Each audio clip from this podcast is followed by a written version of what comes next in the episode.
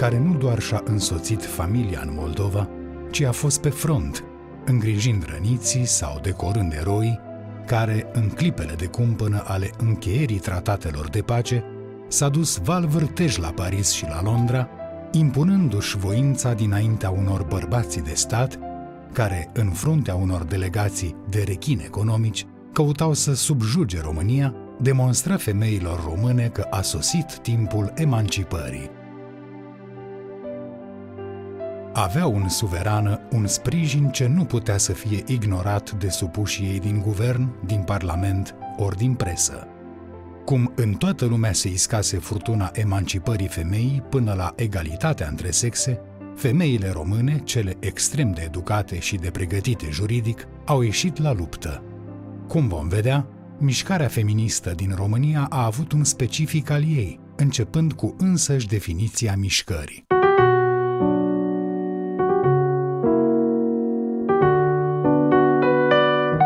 Termenul feminism este impropriu față de ideologia mișcării de emancipare a femeii din România secolului al XIX-lea, cât și pentru veacul următor. Motivul respingerii acestei apropieri, mișcarea feministă internațională pornise de jos în sus și se sprijinea pe o doctrină de stânga puternic impregnată de marxism. În România, lupta de emancipare a pornit din zona vârfului claselor sociale. Este vorba așadar de un tip românesc de feminism. Maria Rossetti a dat primul semnal. Era urmașa unui neam ilustru și căsătorită cu unul dintre fondatorii României moderne și ai Partidului Național Liberal, Cea Rossetti. Ea și continuatoarea ei, Maria Flechtenmacher, au atacat probleme de educație și de instrucție a femeii. A urmat la rând regina Elisabeta, scriitoare și pictoriță, principesa Maria, o femeie cu o personalitate debordantă și doamnele din anturajul lor. Sufragetele de Mahala, ironizate de Caragiale în dale carnavalului, erau românce doar prin localizare. Nu aveau habar de ce însemna emanciparea culturală, civilă și politică, promovată de înaltele doamne. În 1894, Sarmiza Bilcescu, fica unui ministru al lui Barbu Știrbei și a întemeietoarei societății Regina Elisabeta, a înființat Societatea Domnișoarelor Române, obiectivul acesteia rezumându-se la educația și drepturile fiicelor de oameni avuți, lesne de înțeles când citim numele colaboratoarelor. Elena Duca, Monica Sion, Frosa Arion, Elena Pereț, Zoe Racotă și Lucreția Lupașcu. Se cunoșteau de mici, din sindrofii și baluri mascate. Atitudinea de frondă a acestor tinere educate, vorbind cursiv limba franceză, pe care o cunoșteau mult mai bine decât limba română, nu era un simplu moft.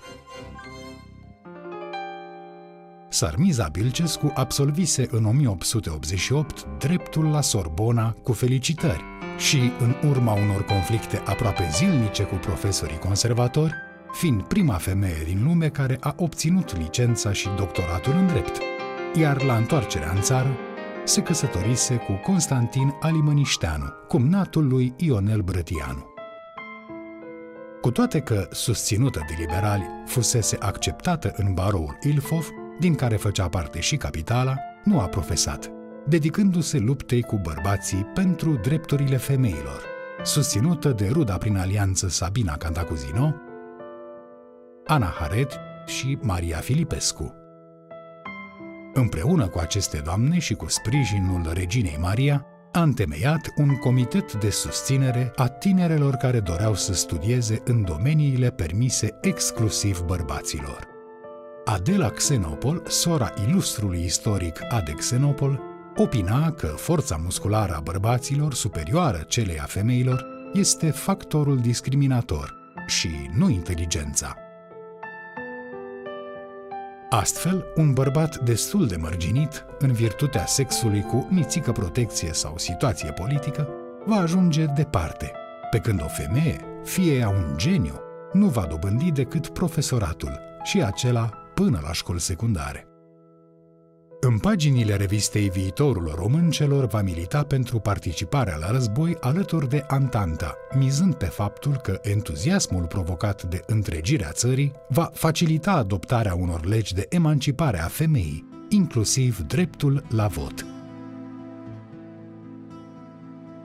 Convinsă de valoarea și talentul feminin, în anul 1925 va înființa Societatea Scriitoarelor, editând și o revistă de profil.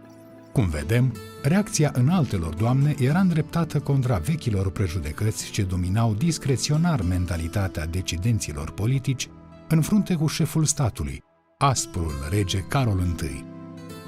Acesta respinsese, fără explicațiile cuvenite, petiția Ligii Femeilor Române, continuatoarea reuniunii femeilor române din Iași, în care se cerea ca femeia măritată să fie scoasă din rândurile minorilor și să-i se recunoască dreptul de a-și administra singură averea.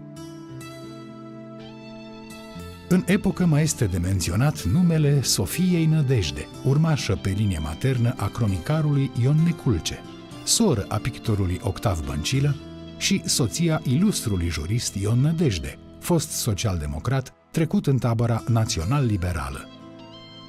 Nici vorbă, deci, să fi fost o țărancă, așa cum o descriau contemporanii invidioși sau cu origini mici burgheze. Din potrivă, textele sale limpezi, scrise cu mare talent, eleganță și adâncime, amintind subtil de aleasa o bârșie boierească.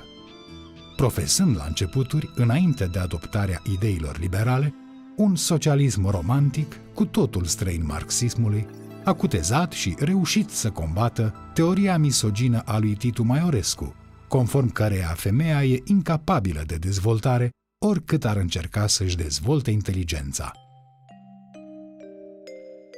Replica ei a fost strălucitoare. Dacă inteligența e funcția materiei cenușii, atunci nu se poate trage nicio concluzie pe baza greutății creierelor, căci ar trebui avută în vedere greutatea materiei cenușii. Dar greutatea nu e cea mai potrivită măsură.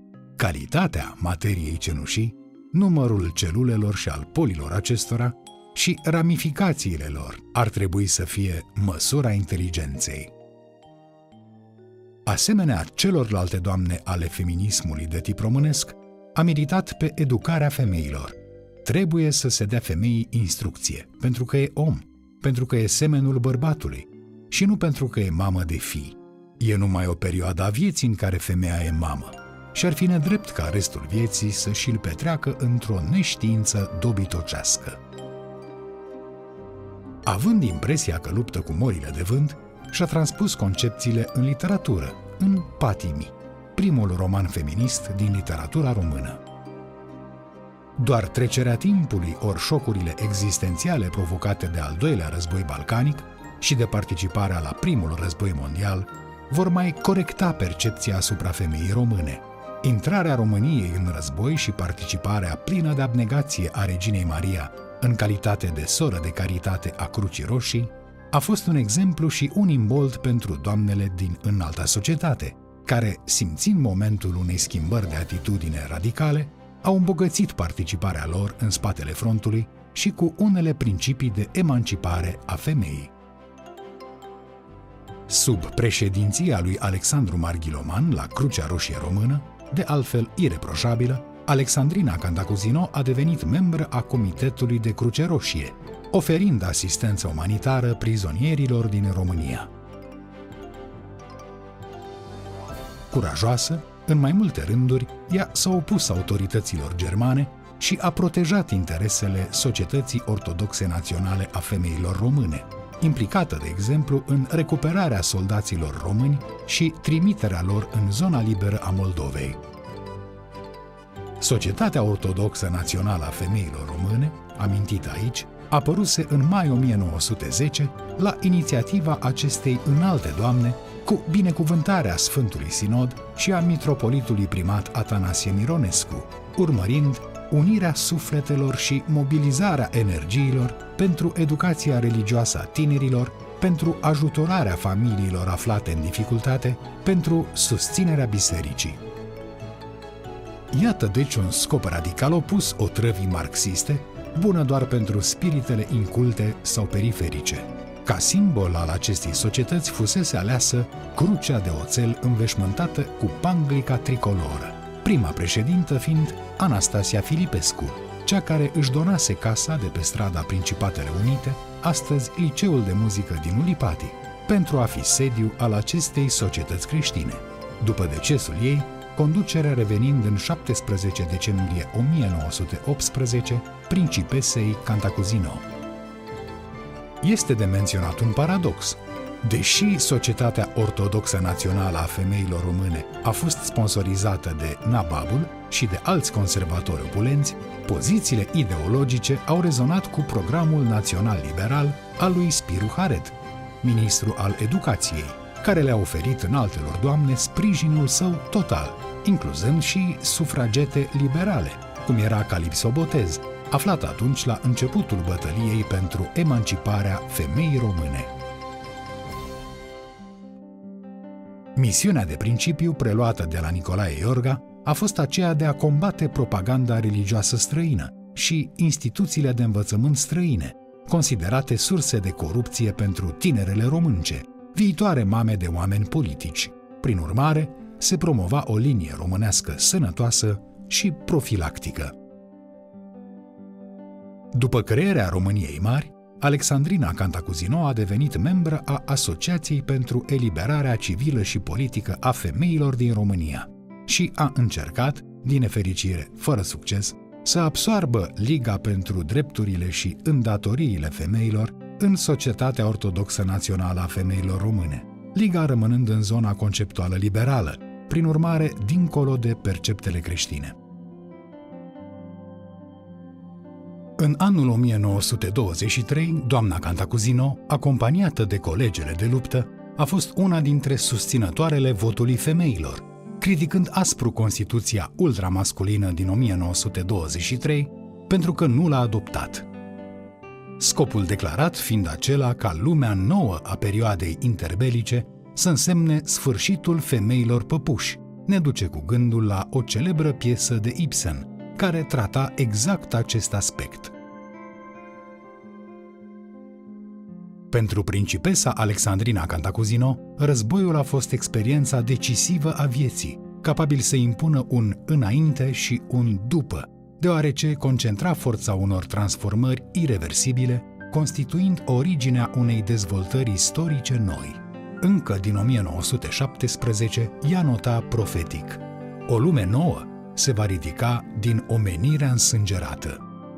Dar în concepția sa, lumea nouă nu era o lume veche revoluționată sau modernizată, acestea fiind considerate coordonate machiavelice ale dușmanilor bisericii, ci o relansare în aceleași cadre simbolice a lumii vechi, în condițiile de perfecțiune ale unui nou început. În urma războiului, nu atât societatea se transformă, cât neamul, privit ca un cumul de indivizi, se regenerează, întorcându-se la virtuțile sale originare, împlinindu-și astfel identitatea sa ideală. Ori, într-o epocă de sugrumare a valorilor creștine prin comunism, fascism și nazism, care proclamau cu trufie nașterea omului nou și a lumii noi, prin ruperea de creștinism, femeia ca mamă și națiunea sunt expuse aceluiași pericol, străinismul, care uneltește împotriva neamului românesc și îl dezbină, corupe concomitent și sufletul femeii. Am lăsat ușa deschisă, spunea principesa, și străinismul rău sfătuitor a intrat pe furiș și a atins și sufletul gingaș al femeii, târând-o în afară de cămin la petreceri fără rost. Cum puteau fi contracarate ispita traiului ușor și a banilor, patima, ura, răutatea și minciuna? Simplu, prin muncă, educație și credință. Automat, instituțiile esențiale în această activitate de ocrotire și rezurecția femeii și a neamului sunt biserica, școala și familia, cei trei mari factori ai vieții sociale.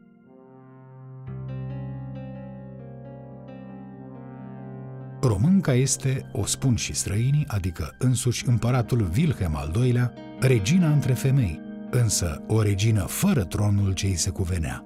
Pentru acest tron lupta principesa de trei decenii, la realizarea femeii ideale, reducându-se și concepțiile ei feministe.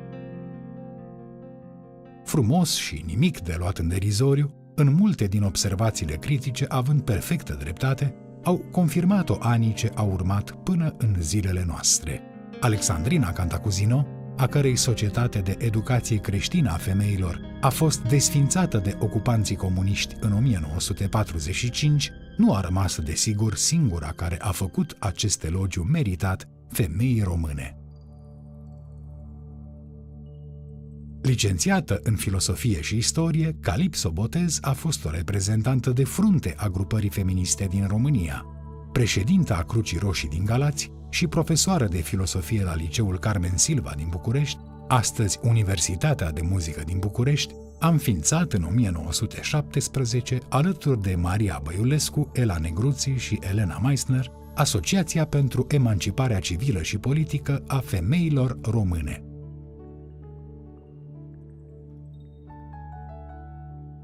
Un deceniu mai târziu a ocupat funcția de președinte al Comitetului Executiv al Consiliului Național al Femeilor Române, fondat în 1921. Membră în Comitetul Central al Societății Ortodoxe Naționale a Femeilor Române, la cererea lui Spiru Aret, în Comitetul Societății Solidaritatea, în Comitetul Uniunii Intelectualilor și a Institutului Social Român, a militat pentru ameliorarea stării de inferioritate a femeilor din România, dar nici de cum de pe metereze marxiste. Toți românii sunt egali în fața legii, zice articolul 1 din Constituția românească. Dumneavoastră știți că românca e în afara de lege împotriva acestui articol, afirma Calipso Botez. Descoperise punctul slab al Constituției din 1923. Neavând aceleași drepturi ca bărbatul, femeia română nu figura în Constituție, sintagma toți românii sunt egali în fața legii, rămânând neacoperită juridic, deci o vorbă goală. Urmărindu-i activitatea prodigioasă, descoperi numeroase articole ale ei pe tema drepturilor femeii române, găzduite în reviste de prestigiu în epocă precum Convorbiri Literare, Revista Idealistă, Revista pentru Știința și Reforma Socială.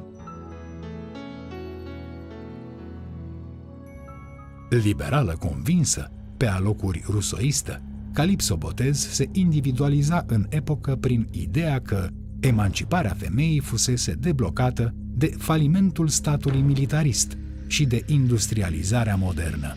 Industrializarea, considera ea pe bună dreptate, scoate femeia din închisoarea familiei. Nevoia crescândă de brațe de muncă și apariția facilităților vieții moderne creează premisele apariției unei femei active și independente. Nedepășind viziunea organicistă asupra istoriei, incorrectă doar din unghi de vedere marxist, aceste transformări îi apăreau doamnei Botez ca o necesitate care nu putea fi oprită de prejudecățile din vremurile de poezie bătrână, aluzie directă la principesa Cantacuzino fică a scriitorului și omului politic ieșean Leon C. Negruții și soră mai mică a generalului Mihai Negruții, în aprilie 1913, după terminarea facultății de drept, Ela Negruții s-a remarcat în urma unui scandal uriaș. Colegii din baroul Iași au protestat vehement, susținând că o femeie nu avea dreptul să pledeze ca avocat. Prezența ei acolo călcase în picioare cutuma, ceea ce acești bravi nu acceptau în ruptul capului. Intrusa avea o diplomă care îi dădea dreptul contestat și, ținând seama de ea, Curtea de Apel i-a confirmat acest drept, dar ca urmare a unui proces lung, în care a fost susținută strălucit de Mihai Ferechide și Nicolae Polizu. Confruntarea cu venerabila cutumă, apărată în proces de Constantin Xeni, nu putea nici să fie uitată, nici să rămână fără urmări. După o scurtă perioadă, când a profesat ca avocat în baroul Covurlui, din 1919 va fi o prezență vie și, mai cu seamă, vocală în baroul București. În capitală se afla Parlamentul, monstrul contra căruia trebuia să lupte, ca for legislativ. Nu a stat pe gânduri. Spre deosebire de Alexandrina Cantacuzino și Calipso Botez, avea în minte un program limpede pentru femeile din întreg spectrul social. Curând, împreună cu Maria Baiulescu și Elena Meissner, va pune bazele Asociației Emanciparea Femeii, al cărei președinte a și fost. Această asociație urmărea dezvoltarea și emanciparea femeii în toate domeniile, în special în mediul rural, pentru care a inițiat cercuri culturale și cămine culturale, dând posibilitatea acestor femei să știe cum să își educe copiii. Teoria ei era inspirată din sociologia profesorului Dimitrie Gusti și, complementară cu ea, ca atare fiind apreciată și de regele Carol al II-lea, care își propusese transformarea radicală a națiunii. În 1936, ea a înființat organizația Frontul Feminin, cu numeroase conferințe și întruniri care urmăreau apărarea drepturilor politice, culturale, sociale și economice ale femeilor. Conceptul de front politic ori social era de sorginte stalinistă și pătrunsese în spațiul cultural românesc prin presa de stânga. Va fi preluat și de rege. Fără îndoială, nici Ela Negruții, nici regele nu aveau habar de originea conceptului și nici nu cochetau cu marxismul. Pur și simplu li s-a părut un termen interesant și cu valențe. Liberală convinsă, a fost membra PNC și opozantă a pericolului fascist, activând în grupul avocaților democrați, creat în 1935, împotriva acestui pericol pe atunci virtual. În general, doamnele care au luptat pe meterezele mișcării feministe din România nu au făcut progrese vizibile în confruntarea politică reală. Au îmbogățit însă capitolul teoretic cu puncte de vedere originale și pătrunzătoare, un mare plus fiind absența totală a influențelor marxiste. Alături de Regina Maria, pe front sau în spitalele militare, numeroase femei au nobilat caracterul românesc cu atitudinea lor curajoasă. Alexandrina Folcoianu s-a născut într-o veche familie de boieri munteni. În noiembrie 1916, președintele Consiliului de Ministri, Ion Ice Brătianu, urmând să se retragă cu guvernul la Iași, a împuternicit pe Lupu Costache și pe Alexandru Marghiloman să aibă grijă de populația capitalei. Atunci, toate spitalele din București și cele din teritoriul ocupat au trecut sub autoritatea Societății Crucea Roșie Română, care, în aceste împrejurări, s-a divizat pentru a funcționa în condiții de ocupație. O parte a fost pusă sub autoritatea lui Alexandru Marghiloman, cealaltă, de la Iași, fiind condusă de Gheorghe Balș. Alexandrina Folcoianu, împreună cu Elena Sturza, au avut în grijă cantina din Gara Titu. Cu ajutorul femeilor din zonă au fost hrăniți în medie cam 40.000 de soldați pe zi, fiecare primind o strachină de ciorbă, un sfert de pâine, ceai. În București a activat la spitalele numărul 114 și 114 bis, de la azilul Elena Doamna și de la școala normală Elena Doamna, a căror conducere i-a fost încredințată de Societatea Crucea Roșie Română. Spitalul numărul 114 a fost rechiziționat de germani pentru bolnavilor, iar cei 245 de răniți români au fost evacuați la alte spitale. Alexandrina Fălcoianu s-a implicat și în ajutorarea prizonierilor de război. Ana Manu Florescu a fost fica generalului Gheorghe Manu și soția generalului Ion Florescu. În 1912, în București, a înființat căminul de studente Spiru Haret, pe care, în vara anului 1916, l-a transformat în spitalul numărul 360, primind imediat zeci de răniți. S-a retras în Moldova cu răniții și a continuat să lucreze în spitale și să îngrijească răniții. A făcut parte, în 1917, din Comitetul de Inițiativă pentru Ocrotirea Orfanilor de Război, constituit la Iași de Olga Sturza. Irina Cartații a lucrat în 1916 ca infirmieră benevolă la Spitalul Filantropia din București. În toamna anului 1916 s-a retras în Moldova și a lucrat la spitalul din Coțofenești. Ecaterina Cerchez s-a născut la Cricova, județul Lăpușna, într-o familie modestă.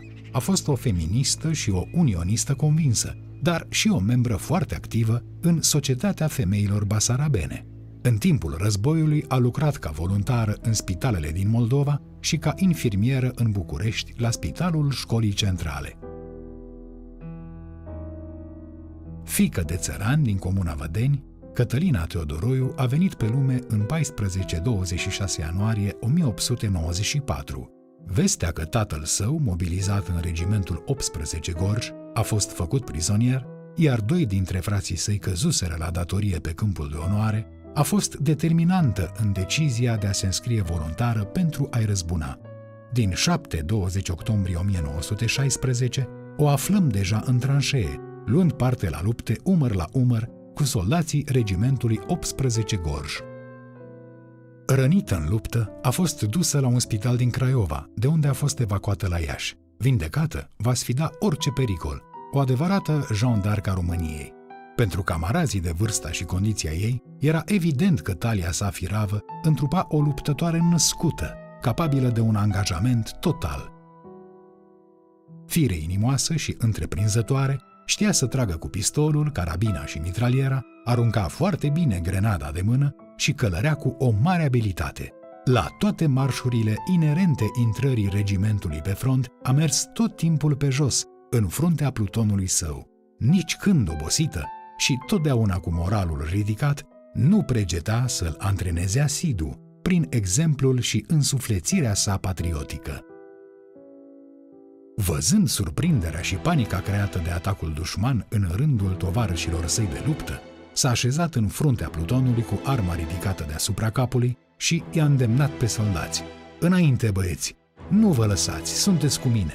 În aceeași clipă, sublocotenenta Ecaterina Teodoroiu a fost izbită în cap de două gloanțe de mitralieră pe dealul secului Muncel. Prin actele sale de bravură și prin sfârșitul său glorios, Ecaterina Teodoroiu a demonstrat până unde poate ajunge iubirea de neam a femeilor române. Elena Buznea Meissner s-a născut în anul 1867. La Iași a fost director al Institutului Liceal de Fete și a predat pedagogia, filosofia și istoria la Liceul Oltea Doamna. În paralel, a desfășurat o intensă activitate în cadrul Societății Crucea Roșie Română din Iași, în calitate de vicepreședintă. Ea a participat direct ca soră medicală în spitalele militare eșene, acordând asistență medicală soldaților răniți. Din august 1916 și până în ianuarie 1917 a lucrat ca delegată a Crucii Roșii în Spitalul Regional numărul 274, organizat la Școala Normală de Fete, contribuind la organizarea și funcționarea eficientă a spitalului. Apoi, localul școlii fiind cedat Marelui Cartier Rus, ea și-a continuat activitatea în spitalul numărul 267 al Crucii Roșii din Liceul Internat. La 31 decembrie 1919, pentru zelul remarcabil și devotamentul excepțional ce a depus în îngrijirea bolnavilor în tot timpul campaniei 1916-1917 în spitalul numărul 267 din Iași, Elena Meissner a primit ordinul Crucea Reginei Maria, clasa 1. A rămas în istorie ca un pionier al pedagogiei românești și ca o militantă pentru drepturile femeii. Zoe Romnicianu a avut un rol important în istoria Societății Ortodoxe Naționale a Femeilor Române, fiind una dintre fondatoarele și coordonatoarea serviciului financiar, o adevărată îndrumătoare a societății. În cadrul acesteia, Zoe Romnicianu s-a ocupat de partea economică, îndeplinind funcția de casieră generală, asigurând astfel continuitatea financiară. Rolul ei în evoluția societății a fost foarte important, sfaturile și munca ei fiind respectate de toate membrele, Astfel, în 1918, după moartea primei președinte generale a Societății Ortodoxe Naționale a Femeilor Române, Anastasia Filipescu, ea a făcut parte din conducerea colectivă a asociației, alături de Maria Glogoveanu și Alexandrina Cantacuzino. În anii primului război mondial, Zoe Rumnicianu, împreună cu Alexandrina Cantacuzino, a coordonat toată activitatea Societății Ortodoxe Naționale a Femeilor Române din Bucureștiul ocupat – ea a fost soră medicală la spitalul numărul 113 pentru prizonierii români din lagărele din București, a susținut corespondența cu prizonierii români din străinătate și așa mai departe. Din prima zi a sosirii prizonierilor români, Zoe Romnicianu împreună cu Alexandrina Cantacuzino, Eliza Greceanu, au alergat la cercul militar, la lagărele Tonola, Colentina, Cuzavod, Cotroceni, Parcul de Aviație, în spitalele bulgărești, pentru a le asigura acestora condiții cât mai bune. De la 1-14 decembrie 1916, 4.000 de prizonieri aflați în capitală au fost hrăniți și îngrijiți prin eforturile acestor doamne. Într-un raport al Societății Ortodoxe Naționale a Femeilor Române privind activitatea în teritoriul ocupat, adresat reginei Maria, se menționa Timp de aproape două luni, singură a întâmpinat greutățile de aprovizionare și hrana zilnică a mii de prizonieri ce se găseau în capitală. Zoe Romnicianu, Alexandrina Cantacuzino și Eliza Greceanu, numite zânele prizonierilor, au rămas cu îngrijirea acestor lagăre în condițiile unei ierni foarte grele, 1916-1917, a epidemiei de tifos exantematic. Cot la cot cu bărbații, chiar în fruntea lor, îmbărbătându-i, precum Ecaterina Teodoroiu, în spitalele militare, femeile române au contribuit la făurirea României mari ca eroine cu merite deosebite. Regina Maria le-a tratat ca egale. În fond erau colegele ei într-o abnegație și sfidarea morții. Este o datorie sfântă să le aducem la lumină numele, în spatele cărora au bătut inimi de mamă, soră și soție, inimi de eroine române.